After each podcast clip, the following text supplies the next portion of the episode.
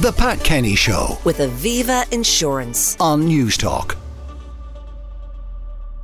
Is a skin condition which is very common. It affects more than 80% of the population at some stage in their life. Without treatment, it can cause unsightly scarring. So joining me in studio now is Professor Niki Ralph, consultant dermatologist at the Institute of Dermatologists. Niki, good morning and welcome. Morning, Pat. Spots and the rest of it. What is acne, though? Is every spot acne?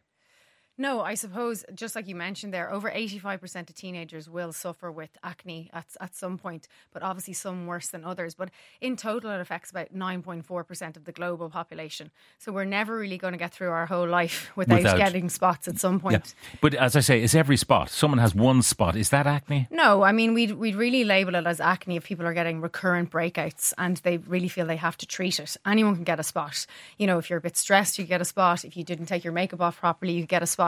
But if somebody is really starting to suffer where they feel like every day they wake up there's another lesion on their face, then they should go and start on a proper skincare routine. Now, some people do this. They cover it up with some sort of a pancake makeup to cover the colour of it. People can still see the bumps, if you like, through the makeup. Is that advisable or not?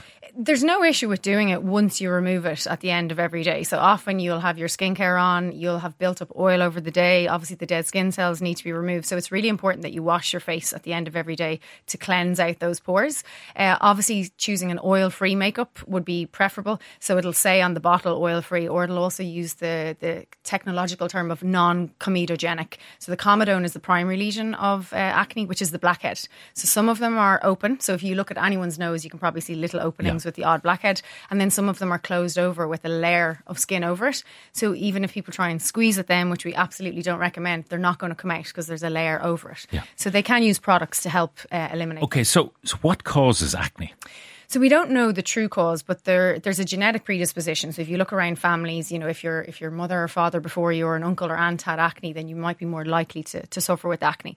Then most commonly it's to do with hormones. So unfortunately our hormones start to change, kind of those pre-teen, early teen years, and then you'll start to notice that your face is a little bit more oily, and that's the androgens or the male hormones that are starting to kick in, and then they contribute to the sebaceous gland or your oil gland. It makes more oil, which is essentially sticky, and it sticks together with your dead skin cells and it creates the blackhead.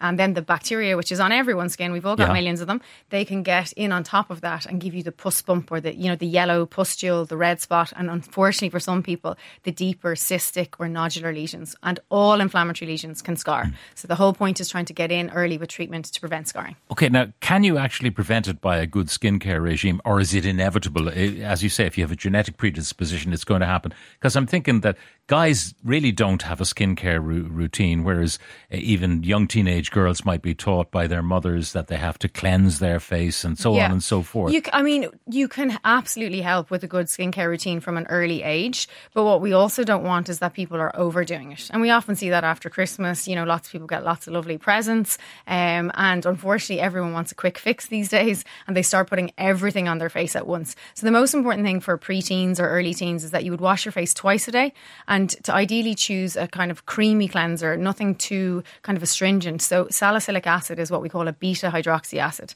and it's there to go down deep into the pores and clear out the skin, clear out that oil and the dead skin cells essentially that have built up. But if you're going to use that every single day in a leave-on product, like in a moisturiser or a lotion, and then wash your face with it, you're going to get very dry, very red, very irritated, and then your body's natural response is to actually make more oil to try and compensate for that. So it's kind of a vicious cycle. So washing your face with a creamy hydrating cleanser, and then going and buying one of the over-the-counter products that may absolutely contain a beta hydroxy acid or an alpha hydroxy acid. And benzoyl peroxide is an example of, it's a non-antibiotic that will help to reduce bacteria on the skin surface. Yeah. So you can start. It almost seems counterproductive to use kind of a creamy stuff on your face if it's sebum that's causing the blockages. Yeah, a lot of people actually avoid moisturiser altogether when they have acne, but that's actually the incorrect thing to do, because if you're using products that are drying out the skin because you're trying to reduce the oil, you then need a moisturiser to recreate that skin barrier so you don't end up with overly dry skin.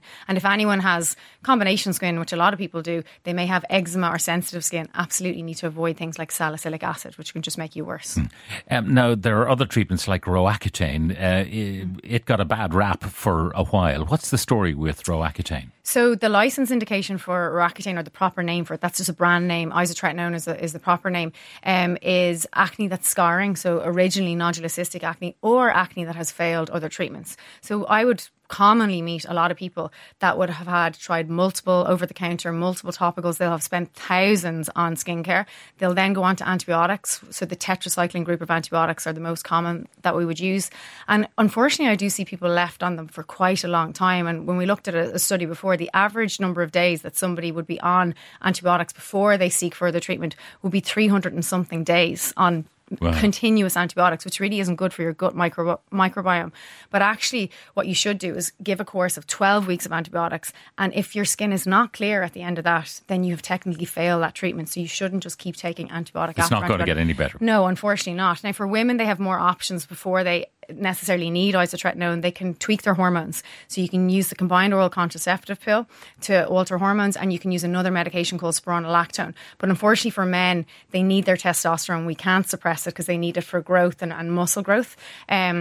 So they unfortunately can only have antibiotics, and then if their acne is worse or fails that treatment, then it would be isotretinoin. But it's an incredible treatment. So once you're guided how to use it, how to manage the dryness that it creates, it has a huge success rate. What were the reported downsides? And I know that there was then analysis of it, and it wasn't quite as so was reported in the popular press. Were the increased risk of anxiety and depression and potential suicide ideation. And I mean, the drug is 42 or 43 years old now, so we've had a very, very long time. And a lot of the studies were, they weren't particularly accurate. They weren't done in a really well-defined way, the way we might do them now. But what we now know, and a big study came out actually in the UK in one of the biggest medical journals to show that if you divide acne sufferers into four groups, so the topical creams, the antibiotics, the hormonal group for women, and isotretinoin, the group with the highest rate of anxiety and depression was the antibiotic treated group, and the group with the lowest rate was the Roaccutane or isotretinoin group. And I would see that in my clinical practice, that at the start patients come into me significantly low mood, really depressed, suffering social media blackouts, bursting lesions on their back with their school bag, and then month by month their skin just gets better and better until they're absolutely thrilled with their skin. So it is an effective treatment. Absolutely. What about scarring? Is there a treatment post the acne phase, if you like? You get out of your teenage years and you're left with scars. Yeah, we can. Thank God with modern technology things have really advanced, and we have now combination treatments with CO2 laser to resurface the top layer of the skin, radio frequency microneedling, which goes deeper into the second layer of the skin to simulate new collagen and elastin, and we can inject the more thicker scars, the hypertrophic keloid scars, which are really common on the chest and the shoulders, with intralesional steroid. But we have a Secret Pro machine, and we're seeing great results with our acne scarring. Okay, because it was a question from Orla about her daughter's scarring. There are treatments. Oh, absolutely. That's the bottom line. I've never had acne when I was younger, but now have it during my pregnancy. What can I do or take, and will it go when I've had the baby? Yeah, so this is a really common one, but again, it's a surge of the hormones in the first trimester. So a lot of women will get a few spots, now not really severe acne, but most of them will have a change in their skin in those first 12 to 16 weeks, which usually settles. And the safe product that you can use, and you can get it over the counter, is azelaic acid. So it's good for acne and rosacea, but it's safe throughout the whole of pregnancy. Do some people confuse acne and rosacea? They do, because spots are spots to most of us, but the difference is that in rosacea you don't have oily skin, it looks drier, and it's a more central facial distribution, so cheeks and nose, and no blackheads. That's the difference. I've reached menopause, outbreaks of many spots on my hairline and my back. My skin is usually on the dry or sensitive side, so what could I apply? So, dry and sensitive, and that's the difficulty. As we get older, our skin gets drier, and then you've got acne. Now, there are washes with salicylic acid, so there's plenty of brands who have actually a body wash, like a shower gel, which you can use for the body, but you just have to take it a little bit slowly, so maybe only 2 or 3 times a week, and then moisturise afterwards. But if it's getting worse, then they may need medical care. But again, menopause is a time when we see acne resurgence, when the hormones change.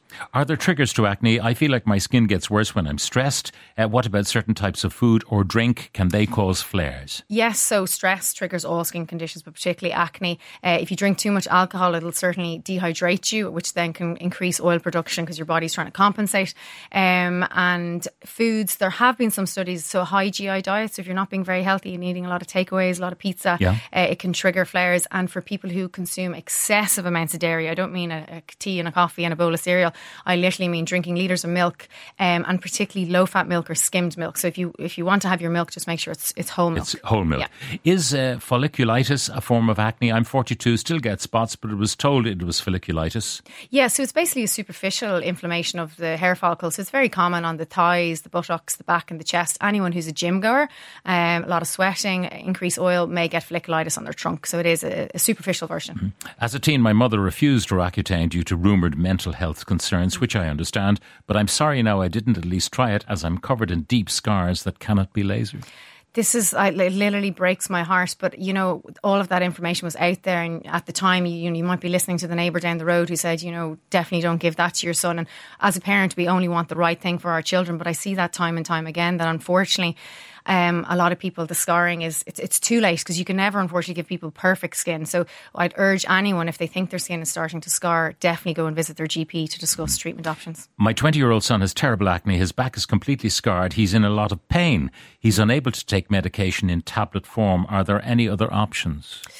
Unfortunately, with isotretinoin or Accutane, it comes in a gel capsule and it isn't in a liquid, for the reason that the actual ingredient is broken down by light. Okay. So it has to be. So that's a difficult one. I mean, if it's just the face, we can do chemical peels and things like that. But for a whole back, if they really can't swallow medication, it all comes in a tablet. That is the problem. Yeah. Isotretinoin was the only treatment that addressed my severe acne. I'm worried that my daughter may have inherited my bad skin.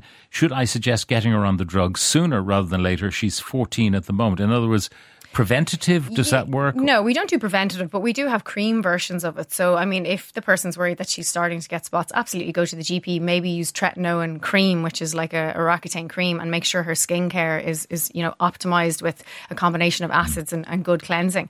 But we wouldn't prescribe the drug in advance of knowing a parent had it. And finally, people go to the gym a lot, they sweat a lot, sometimes they don't get to shower after the gym. Yuck.